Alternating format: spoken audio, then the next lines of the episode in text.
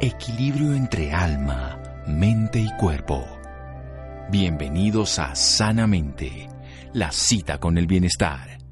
Dirige Santiago Rojas.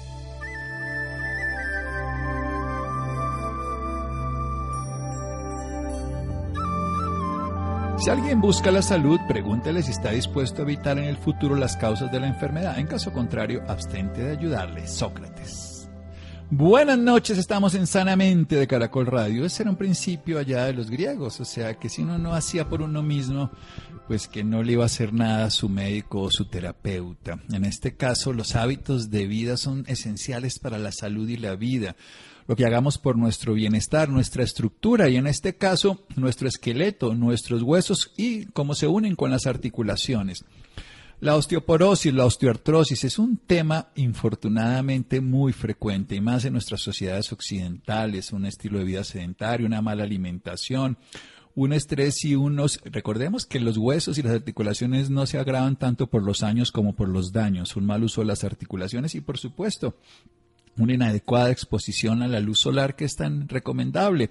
Y en esta época de pandemia muchos de estos problemas se han afectado. Quiero hablar con el doctor José Durazo, él es médico en la Universidad Nacional Autónoma de México, UNAM. Él es especialista en ortopedia y traumatología de la UNAM, cuenta con un posgrado en cadera de la misma universidad y un fellow en patología articular degenerativa en Francia. Él es miembro titular de varias sociedades científicas como la de ortopedia y traumatología de Colombia, también la de osteoporosis y metabolismo mineral, el tema que nos toca hoy, y de la Asociación Colombiana de Menopausia, muy importante por lo mismo, y del Colegio Mexicano de Cirugía Ortopédica y Traumatológica, el doctor José Durazo. José Durazo, buenas noches, gracias por acompañarnos.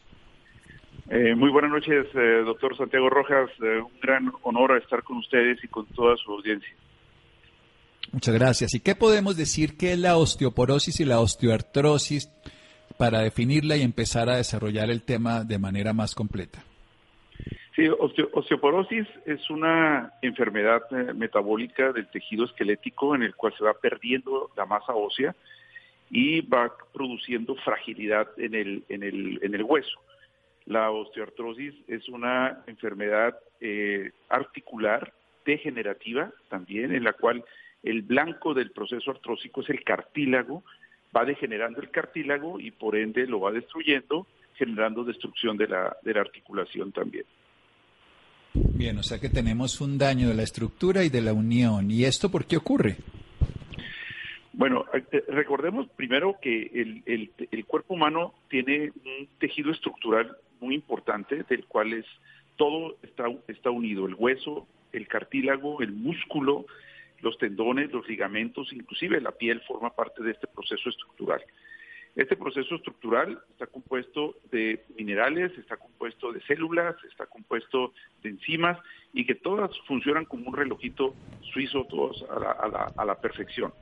Cuando no tenemos desde la infancia eh, una eh, nutrición adecuada, la cantidad de estructura mineral que podemos tener pues va a ser muy pobre para después. Por eso se dice que enfermedades degenerativas del esqueleto que suceden en los adultos o en, los adultos eh, maduros empiezan en, la infancia. Y por otro lado, pues hay también razones genéticas, hay, hay razones también de, daños, como bien lo, decía, no es tanto de los años, sino de los, de los, de los daños, en la cual la mecánica forma también un factor importante. O sea, desviaciones en la columna vertebral y todo esto va a generar obviamente que nuestro cuerpo tenga eh, este, eh, una, una, especie de, malos hábitos que eh, con el tiempo disminuye la masa, la masa ósea por, por razones de, de, la edad, disminuye la masa muscular y eso va a ir degenerando entonces ya daños a nivel de la, de la estructura. Bien, esto es una visión general de esta enfermedad que, como bien dice, empieza en la infancia porque no se hace una buena estructura mineral y por los daños empieza a ser una alteración que termina siendo una zona cruenta en nuestros tejidos fuertes que serían los huesos y podemos generar fracturas, inflamación, dolor y mucha limitación. Vamos a seguir aquí en un momento con el doctor José Durazo en Sanamente de Caracol Radio. Síganos escuchando por salud. Ya regresamos a Sanamente. Bienestar en Caracol Radio. Seguimos en Sanamente.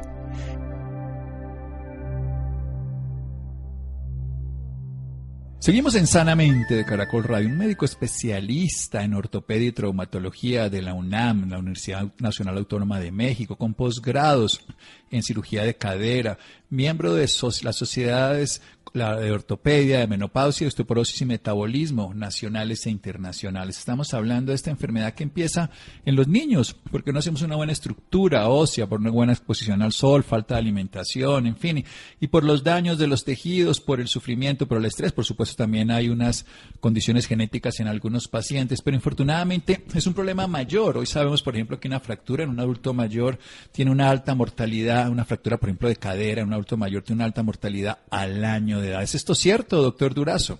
Sí, desafortunadamente así es. Eh, las fracturas de, cadera cada vez son más frecuentes y estadísticamente estamos viendo un incremento tremendo en las, en las fracturas de cadera, sobre todo, tienen una relación directa con, con, el, con la estructura del, del, hueso.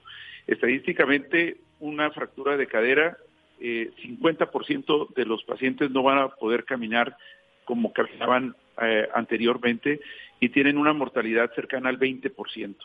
Y eso es lo que, por, por, esa razón, tenemos que ser muy enfáticos en que si podemos prevenir las fracturas, hay que trabajar desde lo que se llama la prevención primaria. O sea, no esperar a que haya una fractura, atacar al problema desde temprano, ¿no? Eh, nutrición, ejercicio adecuado, protección de, los pacientes. Y, hay una cosa interesante, eh, eh, doctor Rojas, hay un estudio que es la densitometría ósea. La densitometría ósea es el patrón, digamos, para poder decir es un paciente que tiene osteoporosis o no tiene osteoporosis densitométricamente hablando. Sin embargo, podemos nosotros saber que el hueso está deteriorado, inclusive eh, habiendo una densitometría ósea que no nos diga que tiene osteoporosis. Y una de las cosas interesantes es que el 80% de los pacientes que se fracturan, sobre todo la cadera, no tienen osteoporosis, ¿no? Tienen baja masa ósea, lo que anteriormente se llamaba osteopenia, el 80%. Entonces no podemos decir que si un paciente no tiene osteoporosis, no hay que darle tratamiento. Es muy importante el tratamiento para evitar esto. Bien, entonces estamos viendo una alta letalidad precisamente por un proceso que tiene que ver con nuestro estilo de vida. Obviamente hay una alteración metabólica. Empecemos a hablar, ¿qué tenemos que hacer desde niños y con el paso del tiempo y sobre todo ahora en épocas de pandemia donde no hubo la buena exposición solar para la prevención primaria y para el manejo de la enfermedad? Bueno, la, relación eh, con la nutrición es directa, ¿no? La infancia no solamente es nuestra época de crecimiento a nivel del esqueleto, sino también ese esqueleto es la principal bodega que tenemos nosotros de minerales, la principal reserva que tenemos de minerales es nuestros huesos. Entonces, si nosotros nos alimentamos bien desde la infancia, más o menos a los 30 años de edad llegamos a lo que se llama el pico máximo de masa ósea. Esto quiere decir que después de los 30 años ya vamos a poder reservar prácticamente nada. O sea, tenemos hasta los 30 años para poder reservar y podemos tener una muy buena acción a nivel de estas reservas minerales en, el, en el sistema esquelético. Si nosotros nos alimentamos con bajos, digamos, no comemos vegetales, que es, digamos, nuestra, nuestra fuente más importante de minerales son los vegetales. Si nosotros no comemos vegetales en forma adecuada en nuestra infancia, eh, no vamos a tener nosotros esa reserva que es tan importante. Y podemos tomar exámenes de calcio y van a estar normales pero la cuestión no es que estén normales en sangre, es la reserva que vamos a tener. Luego, para poder el calcio tener un buen metabolismo necesita de la vitamina D. Importantísima la vitamina D y sabiendo que el 80% aproximadamente del metabolismo de la vitamina D lo hace el sol, pues ya nos podremos nosotros imaginar que la exposición al sol es fundamental. Hay un dicho que dice que donde entra el sol no entra el médico, ¿verdad? Entonces, esto es lo que tenemos que, hacer. Exposición solar 20, 25 minutos al día bajo unos rayos solares, pues que tampoco sean totalmente verticales a nuestro cuerpo para eh, evitar lesiones a nivel de, de la piel, pero es muy importante la exposición solar. La vitamina D, luego entonces, es fundamental y es fundamental la exposición solar. Y si desde temprana edad nos alimentamos bien, un consumo de, vegetales, sobre todo de vegetales, un consumo de pescado, porque la, fuente de mineral a nivel cárnico más importante es el pescado de mar y que también tiene este, grasa omega 3 y vitamina D. Y una exposición solar y ejercicio, de ahí empezamos muy bien todo nuestro proceso para evitar problemas más adelante. Bien, entonces tenemos claro, nuestro pico máximo de masa ósea son los 30 años, o sea que tenemos toda una infancia, una juventud, por supuesto el vientre materno que nos da una reserva, pero exposición solar 20-25 minutos, utilizar entonces preferiblemente los momentos en que la luz no es tan perpendicular, o sea, no tan al mediodía, pero también la alimentación, el pescado de mar, la comida que tenga ácido omega 3 y el ejercicio físico, algo esencial para que se fije la masa ósea. Pero esos son los primeros 30 años de edad. ¿Qué va pasando con el tiempo? Y precisamente ahora que a mucho adulto mayor, infortunadamente, lo guardamos, por decirlo así, en, las casas y no le ponemos el sol, es ¿la ventana sirve? ¿Pasa el sol directamente, o se necesita, o, a través de del vidrio de la ventana se puede? Bueno, hay muchos, muchos vidrios que son aplomados. Entonces, el, tomar vidrio, este vidrio, tomar sol a través de, de, vidrios, pues no es que tengamos una exposición solar como debe de ser. Pues lo ideal es en, en una terraza, en el, en el patio, etcétera. O sea, que, que, tengamos una exposición solar directa, eso, eso es, eso es lo, lo ideal. Entonces el vidrio aplomado no nos sirve precisamente. Mucha gente dice, no, tómalo el solecito. Eso sirve para otra cosa, que es para evitar la depresión por la serotonina, pero en este caso no sirve para la luz ultravioleta y tampoco para el infrarrojo de manera adecuada. Así que necesitamos es la luz directa, protegiendo obviamente las ciertas zonas de la piel, como la cara para las manchas y todo en ese caso total. Bien, Hablemos un poquito de la actividad física porque la necesitamos toda la vida. Es importante incluso a los 60, 70, 80 años, además del sol. Eh, correcto. Y aquí hay una cosa interesante porque todo va de la mano, ¿no? Como, como dice, no podemos nosotros divorciar el músculo del hueso, el hueso del cartílago y de los tendones, etcétera. La actividad física no solamente va a hacer que nuestros huesos sean más fuertes, es una cuestión directa, es una cuestión de, del estrés que produce el, el, músculo sobre el hueso al, al, estimularlo para que, para que produzca la, la acción, o sea, caminar, eh, el mover los brazos, el mover los hombros, etcétera. Sino que también el, músculo es una fuente de, proteínas y de, y de energía. Si nosotros tenemos actividad muscular, vamos a tener también una, eh, una, muy buena movilidad. Si nosotros nos movemos, vamos a tener actividad de carga sobre, sobre, sobre el hueso. Luego entonces, en este proceso de la pandemia, ¿qué estamos viendo? Que la gente pues obviamente no sale como salía anteriormente, no se expone a la luz solar como se exponía anteriormente. ¿Y qué vamos a ver? Dos cosas. Primero, un déficit de vitamina D y segundo, una eh, disminución de la masa muscular, lo cual nos puede propiciar caídas y por ende fracturas. Y eso lo estamos viendo. Estamos viendo pacientes que tienen alteraciones inclusive del equilibrio y alteraciones a nivel de este eh, eh, como, como una especie de vértigo, no es vértigo propiamente dicho, sino tienen propensión a caerse. La vitamina D aquí juega un papel muy importante porque la vitamina D también tiene un, factor en la resistencia del músculo y la vitamina D también juega un, un, patrón a nivel de la modulación del dolor. O sea, es un neuromodulador, o sea, trabaja a nivel del cerebro haciendo que tengamos nosotros mayor resistencia tanto eh, a nivel del dolor como también a nivel de la, de la fuerza muscular. Entonces es muy importante si nosotros no hemos salido, pues hacer ejercicio en casa con seguridad, sí, dirigido si es si es posible, evitar las caídas.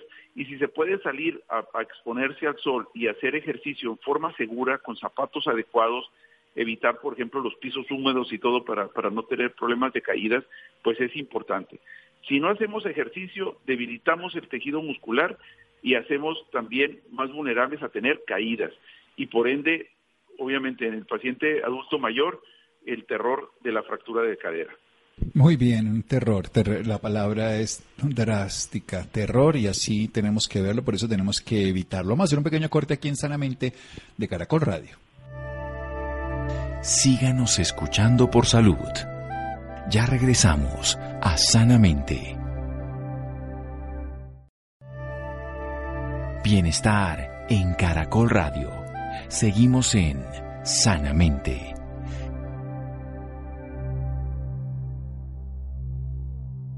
Seguimos en Sanamente de Caracol Radio, médico de la Universidad Nacional Autónoma de México, especialista en ortopedia y traumatología de la misma universidad, con además un fellow en patología articular degenerativa en la Universidad de Caen de Francia. Él es socio de la Sociedad Colombiana de Cirugía Ortopédica, de la Asociación Colombiana de Osteoporosis y Metabolismo, de lo que nos está hablando, y de la Asociación Colombiana de Menopausia, además que es más común este tema en esta época de la vida. El Colegio Mexicano también de Cirugía Ortopédica y Traumatología. Nos está hablando de que esta enfermedad que ocurre con el paso del tiempo, porque los primeros 30 años de vida estamos construyendo nuestro pico máximo de masa ósea hasta esa edad, y luego la vamos perdiendo, por eso tenemos que aprender a usarlo de manera adecuada utilizando algo esencial, el ejercicio. El ejercicio tiene tres factores fundamentales, tiene 32 beneficios en la salud, pero estamos hablando específicamente de algo y es que nos va a dar fortalecimiento y equilibrio, eso es esencial para la vida, nos va a dar más flexibilidad y todo, pero nos va a dar una masa muscular adecuada y una masa muscular que nos va a proteger de los golpes, que nos va a neuromodular también funciones. El ejercicio produce unos neurotransmisores que ayudan también a generar nosotros el crecimiento neurológico, o sea que se vuelve un órgano endocrino que nos favorece la vida y que también nos va a ayudar con el manejo de la inflamación, el dolor y nos va a generar una fortaleza y el mismo ejercicio también nos va a ayudar a la misma masa ósea. Nos está hablando además de la vitamina D, que es una hormona que además, oigan esto que es muy importante, todos los estudios demuestran que los pacientes que tienen niveles de vitamina D bajitos están más expuestos a tener formas o variables de la enfermedad del COVID-19 más severa. Y esto es importante porque los pacientes tienen una posibilidad de exponerse al sol de una manera adecuada todos los días. Está bien, protéjanse la cabeza con un sombrero y se cubren la cara y el rostro, pero exponer una parte de nuestro cuerpo 20-25 minutos al día de la piel de una manera regulada, no con los rayos tan verticales, nos va a dar suficiente vitamina D que también la podemos tomar como suplemento y como alimento con pescado de mar podría ser una de las fuentes. El ejercicio físico, la buena exposición al sol y por supuesto un buen descanso. Hablemos del sueño, porque el sueño también tiene que ver porque si no tenemos sueño no producimos ni músculo ni hueso, porque al final de cuentas es cuando dormimos que se producen esos tejidos. Bien, sí, el, el proceso de reparación el proceso de reparación es en el, en el descanso, ¿no? El descanso, además, eh, nuestro cerebro sigue activo, no, no es que el cerebro se, se, apague en el, en el descanso. Y estos procesos neuromoduladores ocurren precisamente en el, en el sueño. Entonces, el proceso, el proceso reparador que tienen las articulaciones y que, y que tiene el tejido estructural, precisamente es, es en el sueño. Muy bien. Sí, es que es un proceso integral donde nos activamos para descansar y descansamos para activarnos. Y esa regeneración es lo que ocurre en los huesos. El hueso está permanentemente produciendo osteoblastos, reabsorbiendo osteoclastos. Una época produce más y en otra época reabsorbe más. Por eso ese equilibrio también lo tenemos que hacer en la vida. Hablemos precisamente de ya un manejo. Eh, ¿Qué se puede hacer hoy en día cuando los pacientes ya tienen una osteoporosis, ya tienen una enfermedad? Y, pero usted me acaba de decir algo importante, 80% de las fracturas ocurren cuando estamos en osteopenia, o sea que ni siquiera está la enfermedad ya con todo su grado de desarrollo, sino estamos aún en simplemente una disminución de la masa ósea, como se llama baja masa ósea o osteopenia, simplemente. Así, es. El, cuando detectamos un paciente, que esto es importante, ¿no? Lo ideal sería detectarlo sin la fractura. Nosotros, eh, los ortopedistas, normalmente nos llegan los pacientes al servicio de urgencias con una fractura. La más común en su inicio es la fractura de, la muñeca, del radio. ¿sí? En, una caída pone la mano y, se fractura el radio. Entonces, ya desde ahí debemos de sospechar nosotros que es un paciente que puede tener baja masa ósea. Entonces, ahí iniciamos un, manejo en el cual, obviamente, ya una vez sanada la, fractura, uh, decir al paciente, usted tiene 70% de posibilidades de tener una fractura dentro del primer año. Y esto porque el paciente tiene que saber a lo que se está este, arriesgando si no se hace el tratamiento adecuado. Iniciamos con nutrición, una nutrición adecuada, una nutrición vuelvo y te repito, que tenga una muy buena cantidad de, vegetales porque necesitamos enzimas, porque necesitamos minerales y porque necesitamos este, también este, vitaminas. Pero minerales como el magnesio y el calcio los tenemos casi todos en la nutrición. Yo personalmente doy muy poco calcio, calcio suplementario si no es necesario. Si es necesario, pues hay que hacerlo. Pero entonces, nutrición. Eh, una adecuada cantidad de, vegetales y de granos, ¿no? Una taza de frijoles, por ejemplo, tiene mucho más calcio que un pedazo de carne, de, tiene más calcio que, un, que un pedazo de pollo, etcétera. Los vegetales son nuestra principal fuente. Si nosotros vamos a los cárnicos, el pescado. Y los, las frutas, los frutos rojos, por ejemplo, como es el caso de los arándanos, como es el caso de las fresas, como es el caso de los cítricos, tienen un gran contenido de, de, calcio también, entonces, y de minerales. Entonces, nutrición. Segundo, el ejercicio. Entre más estimulemos nosotros nuestros músculos, más van a estimular al tejido óseo. Entre más sedentarios seamos, el tejido y nuestro cuerpo va a entender no me necesita, no, no me fortalezco. Entonces nosotros tenemos que decir a nuestro cuerpo, te necesito, necesito tus huesos, necesito tus músculos, necesito tus cartílagos, y esto lo hacemos a través del movimiento. Movimiento es vida, así es que tenemos que hacer eso. Ya después viene los cuidados, ¿no? La cuestión de evitar pisos húmedos, la, cuestión de, de, evitar pisos resbalosos, la cocina, los aceites, etcétera, los baños. Entonces, manejar con cuidado eso, los zapatos, utilizar calzado que sea antideslizante, si vamos a hacer ejercicio, unos buenos zapatos para, para caminar y hacer ejercicio y no, no, no caminar, digamos, con zapatos que no sean así porque vamos a lastimarnos también. Ahora vayamos a la parte farmacológica y en la parte farmacológica está el calcio y la vitamina D como patrones fundamentales el calcio, como les decía, eh, evitar eh, si, si, no es necesario, porque el calcio también nos puede provocar alteraciones a nivel del colon y, en los pacientes con el colon hay que tener cuidado con, sobre todo con el carbonato de calcio. Citrato de calcio es lo ideal. La vitamina D, suplementarla si no tenemos una exposición solar adecuada, entonces tenemos que suplementar la, la, vitamina D. Y, y bien lo, lo decía ahora, eh, ahorita con, con, cuando hablabas de los artículos, está más que demostrado que eh, COVID-19 y vitamina D tienen una relación muy, muy estrecha. Niveles altos de vitamina D o niveles adecuados de vitamina D sí tienen en los pacientes supervivientes de, de, COVID tienen una relación muy directa y desafortunadamente en las fatalidades se veía que son pacientes que tenían muy baja vitamina D. Y por otro lado, 98% de las fracturas, sobre todo de la fractura de cadera, cursan con hipovitaminosis D, o sea, con disminución de, vitamina D. Entonces la vitamina D sí es muchísimo, muy importante. Sí, consumir la vitamina D, hacer un examen de vitamina D y este y de acuerdo pues al resultado pues empezamos a, dosificar vitamina D. Y por otro lado hay eh, sustancias eh, farmacológicas que van a actuar sobre las células del, del hueso, en este caso la gran mayoría actúa sobre las células que se encargan de remover hueso, tenemos unas células que se encargan de remover hueso, que, que, lo decías hace un momento, que es el osteoclasto, y que eh, inhiben al osteoclasto, o sea, lo, lo, adormecen para que no destruya tanto hueso. Pero tenemos que estimular al osteoblasto también, tenemos que estimular ese recambio de, hueso para que nuestro hueso no envejezca. Si nosotros atacamos a la célula que se encarga fisiológicamente de remover hueso y no estimulamos al osteoblasto, pues obviamente vamos a, reducir la remoción de hueso, pero nos vamos a quedar con un hueso envejecido. Entonces tenemos que tener toda esa, esa esa cadena fisiológica, esa cadena natural que tenemos nosotros de quitar hueso viejo, pero promover hueso nuevo. Y ahí sí no importa la edad. Nosotros tenemos un proceso de intercambio óseo, de, recambio óseo, casi que permanente durante toda nuestra vida. Toda la vida, eso es algo esencial. La clave de la vida es la renovación, la clave de la vida es precisamente la reparación a través del equilibrio.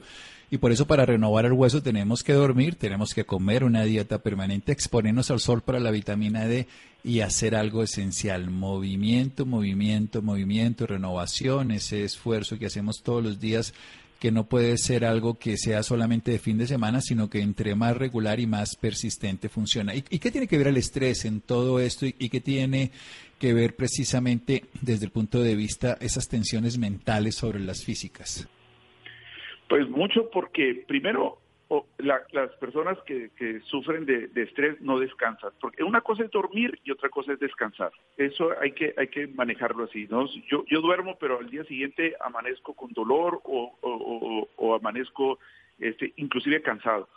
O sea, una cosa es descansar, llegar a ese sueño profundo, a ese sueño REM profundo, en el cual permita ese proceso de reparación.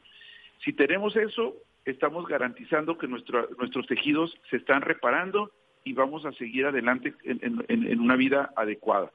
La gente del campo, eso también son estudios grandísimos entre la población urbana y la población eh, rural. La gente que vive en el campo tiene mejor masa ósea, tiene mejor masa muscular, tiene mejor, inclusive masa cerebral, con menos procesos de, infartos cerebrales o, de, procesos arterioscleróticos que la gente que vive en, las áreas urbanas.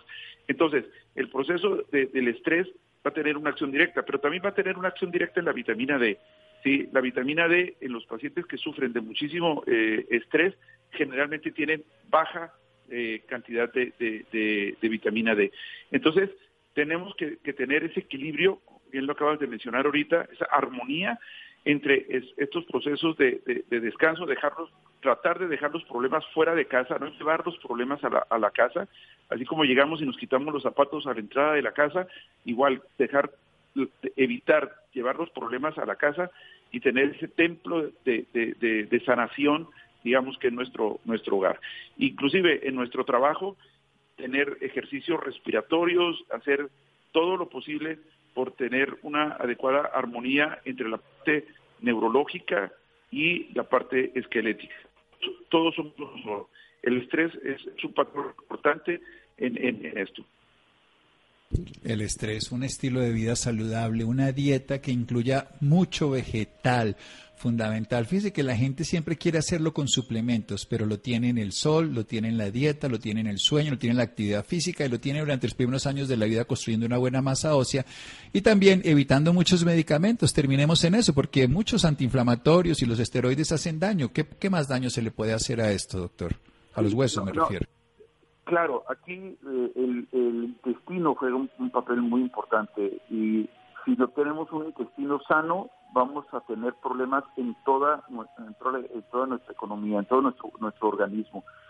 Los antiinflamatorios tienen una acción y, los antiinflamatorios, pues, si se tienen que dar, pues hay que darlos. Pero los antiinflamatorios tienen muchos efectos adversos y eso hay que hay que contemplarlos también, sobre todo a nivel digestivo. Eh, todo nuestro proceso inflamatorio prácticamente nace en el intestino. Si nosotros tenemos un intestino sano con, una buena dieta, disminuyendo ese intestino permeable para evitar los, procesos oxidativos en, nuestro cuerpo, de nada sirve tomar antiinflamatorios si tenemos un intestino este, dañado. Entonces, todos los procesos antiinflamatorios naturales que tenemos nosotros a través de las interleucinas nacen en el intestino. Entonces es más importante tener un intestino saludable que estar tomando antiinflamatorios a cada momento. Y por otro lado, eh, eh, medicamentos como es el caso de los esteroides, de la cortisona, pues tienen un proceso también inhibitorio de la producción de hueso. ¿sí? Pero aparte también alteran a nivel del, del riñón este, aumentan la excreción de calcio. Entonces, por un lado perdemos minerales, pero por otro lado provocamos una cosa que se llama apoptosis, que quiere decir muerte a nivel celular, a nivel del, del, hueso. Entonces, son muy buenos en un momento determinado, digamos, para apagar un incendio, para tener una cosa que, se necesitan dar. Los esteroides salvan vidas en procesos respiratorios inclusive, pero no podemos darlos nosotros como un tratamiento a largo plazo, porque si no, vamos a crear un proceso de muerte ósea que nos va a traer como consecuencia una enfermedad que se llama necrosis del hueso y este y, son son pacientes pues que terminan muy mal a nivel esquelético con fracturas por osteoporosis secundaria y por procesos de necrosis a nivel de las articulaciones. Perfecto, doctor José Durazo. Una muy amplia y compleja, porque en realidad tenemos en nuestro hueso, digo amplia porque todos los años va cambiando, pero vamos aprendiendo cada vez más y el estilo de vida, los hábitos saludables terminan siendo siempre más importantes y lo que hagamos por nosotros mismos más allá de lo que terminamos haciendo con los medicamentos y el no abuso de sustancias, porque o afecta la digestión o afecta los huesos y la digestión afecta la osificación. ¿Dónde lo podemos buscar? Un teléfono en la ciudad de Cartagena, donde usted reside y hace su consulta profesional, doctor Durazo. Gracias, sí, el 655-2013 en, en Cartagena y estoy para servirle, doctor Rojas, y a todos ustedes. Sí, el doctor José Durazo, recordemos que él es ortopedista, tiene una especialización en osteoporosis y metabolismo mineral, también en cirugía de cadera y trabaja también el tema de la menopausia. Y básicamente lo pueden encontrar en el 655-2013 de la ciudad de Cartagena. 655-2013. Doctor Durazo, muchas gracias. No, gracias a usted, un gran saludo. Eh, esperemos encontrarnos pronto y salir, es responsabilidad de todos nosotros salir adelante de, esto que estamos viviendo. Sin duda, hacerlo de la mejor manera, con conciencia. Seguimos en Sanamente de Caracol Radio. Síganos escuchando por salud. Ya regresamos a Sanamente. Bienestar en Caracol Radio. Seguimos en Sanamente.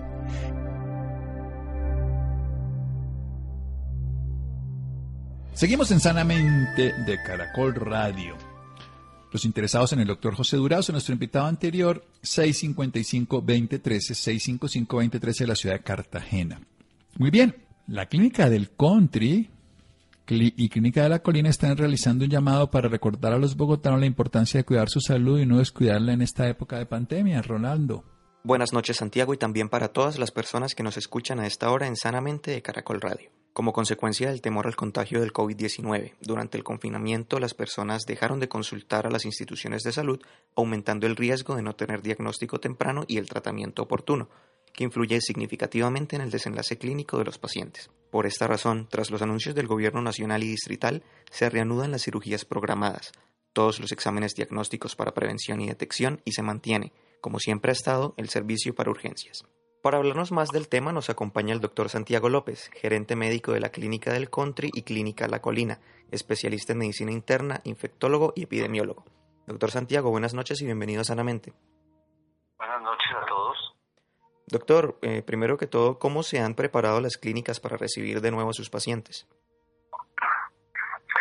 Las clínicas han venido haciendo el ejercicio desde el inicio de la pandemia en eh, Colombia, en marzo pasado, cuando empezaron a llegar los primeros casos importados, entendiendo que teníamos que empezar a observar todas las medidas de prevención sustentadas en el uso de elementos de protección personal, el entrenamiento apropiado de todo nuestro personal asistencial, la educación al paciente, a su familia y la designación de, unas áreas específicas que permitan en lo posible atender pacientes que requieran procedimientos electivos o de urgencia con baja o alta probabilidad de, infección por COVID.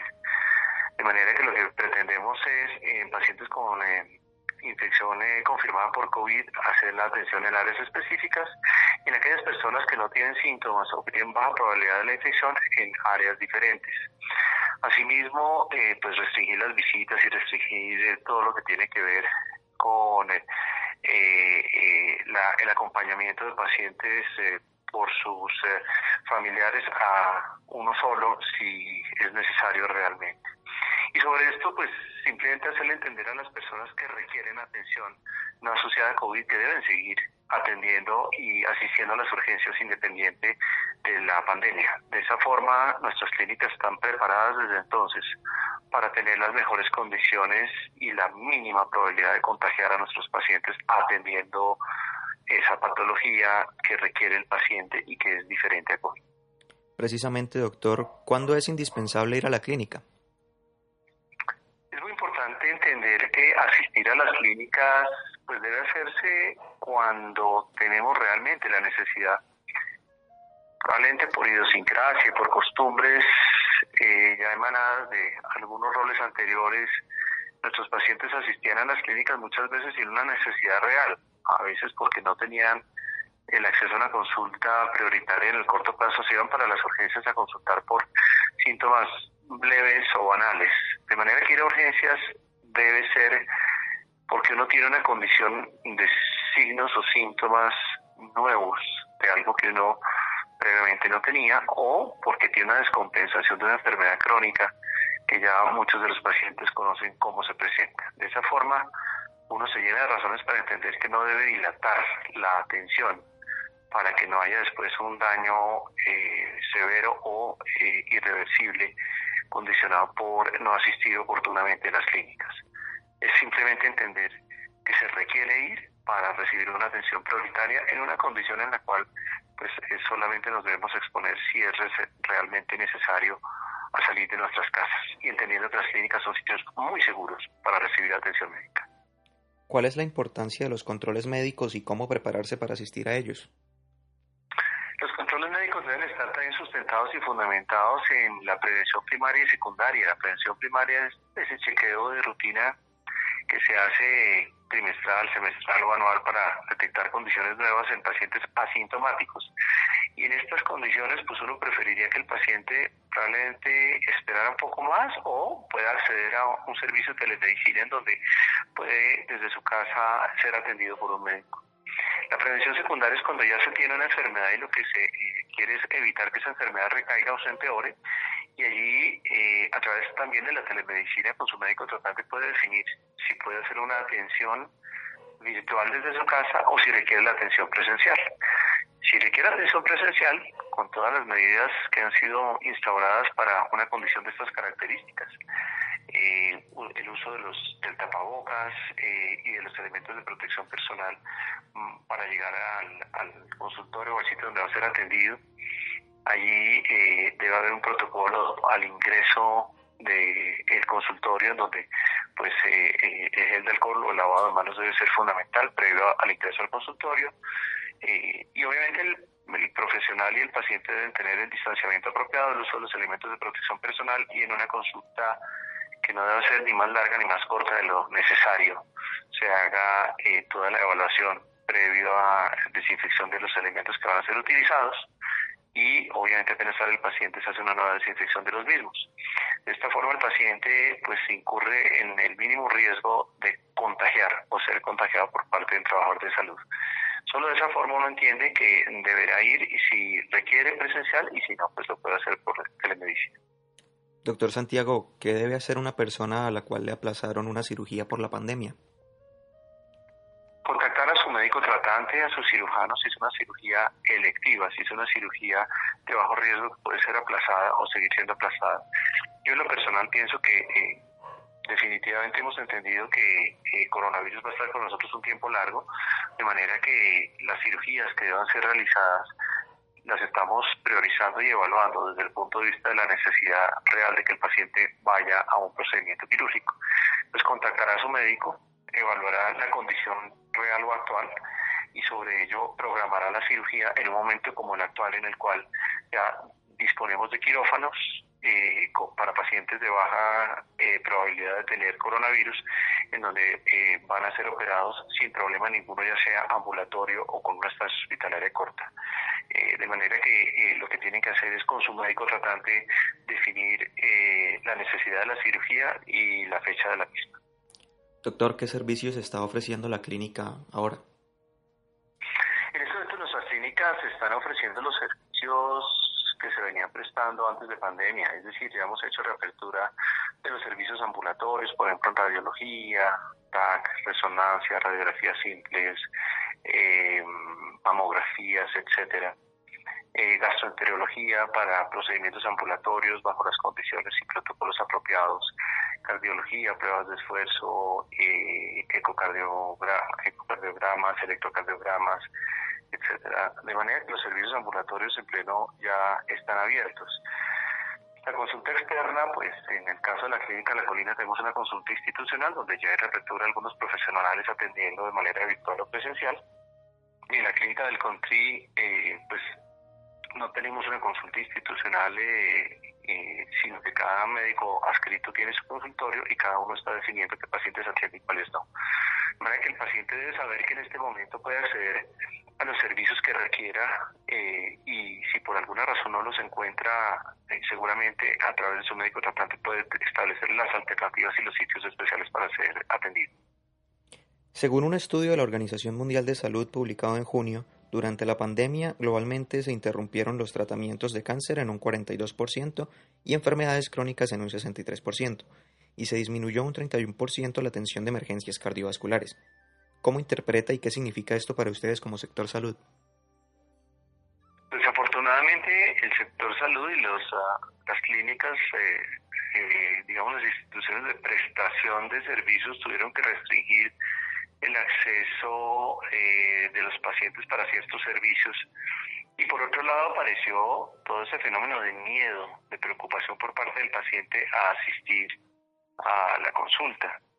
Esto ha hecho que varios pacientes que tienen eh, síntomas y signos de enfermedades nuevas o descompensación de enfermedades previas no hayan consultado oportunamente. Quiero decir que los servicios de urgencia en este momento están empezando a recibir pacientes con urgencias cardiovasculares, oncológicas, de pacientes que no sabían que tenían dicha enfermedad, que no mm, habían querido asistir a los servicios de urgencias por miedo y que están llegando a una condición aguda y muchas veces grave e irreversible. De manera que sí es paralelo a la pandemia de COVID eh, evidente la aparición de una eh, epidemia de enfermedad crónica y aguda retrizada. Por eso es que estamos invitando a los pacientes a que asistan de una manera oportuna y pues obviamente muy racional a la atención de los signos y síntomas eh, que requieran una evaluación y que permitan saber si hay que hacer alguna, con, alguna intervención o alguna situación definida. Doctor, ¿cuáles son esos pacientes que no deben interrumpir controles ni tratamientos médicos? Los pacientes de patología crónica deben seguir sus tratamientos. Nosotros tenemos pacientes pues, de patología crónica, por ejemplo, quimioterapias crónicas, pacientes que, toman antirretrovirales, pacientes hipertensos, diabéticos. Son pacientes que tienen que seguir tomando su medicación y asegurar el acopio de su medicación para no interrumpir los tratamientos. Asimismo, los pacientes que requieren eh, chequeo porque han tenido eh, han terminado tratamiento recientemente y se quiere evaluar que no haya habido recaídas de la enfermedad, deben asistir eh, bajo los protocolos que hemos mencionado y bajo las condiciones que se han mencionado a su chequeo de telemedicina para no perder mm, todo lo que se había avanzado en el tratamiento o de manera presencial si así se requiere. De manera que siempre la comunicación entre el médico tratante o un médico de cabecera o un médico del, del aseguramiento con el paciente le permite saber eh, cuál es el paso a seguir y apenas sale del consultorio cuál es el próximo paso en términos de la atención o del diagnóstico o del seguimiento que se tiene que hacer para que los pacientes no pierdan la secuencia y sobre todo no acumulen situaciones que les pueden dejar de daños irreversibles eh, o una condición crónica grave. Doctor, en este tiempo cualquier paciente tendrá programada su cita o control o hay alguna prioridad para ciertos pacientes? Reorganizar eh, nuestros servicios que fueron ocupados por atención de pacientes críticos COVID para atención de cirugía programada, cirugía prioritaria, de manera que en el caso de nuestras clínicas eh, nuestro grupo asistencial específicamente de anestesia y cuidado intensivo, pues estuvieron muy ocupados y todos los, grupos de primera línea, internistas, emergenciólogos, familiaristas, etcétera. Y en este momento que ya ha bajado un poco el volumen de paciente y COVID, lo que estamos es eh, reorganizando el recurso humano para que los anestesiólogos estén disponibles para las cirugías selectivas y prioritarias no eh, digamos, no, no asociadas a COVID o que se requiera pues hacer una intervención. Sí estamos priorizando porque no tenemos, en el caso de nuestras clínicas, eh, el volumen, la disponibilidad del 100% de nuestras salas para atender los pacientes que así lo requieren en cirugía electiva, pero hemos venido poco a poco eh, mejorando estos espacios y estas disponibilidades para que los pacientes se, digamos que se clasifiquen prioritarios y de necesidad inmediata sean operados en digamos, prioritariamente. Doctor, ¿alguien que acuda a una clínica por servicio de urgencias debe tener algún cuidado especial luego de salir de esta y al llegar a su casa en todo esto en cuanto a, temas de desinfección?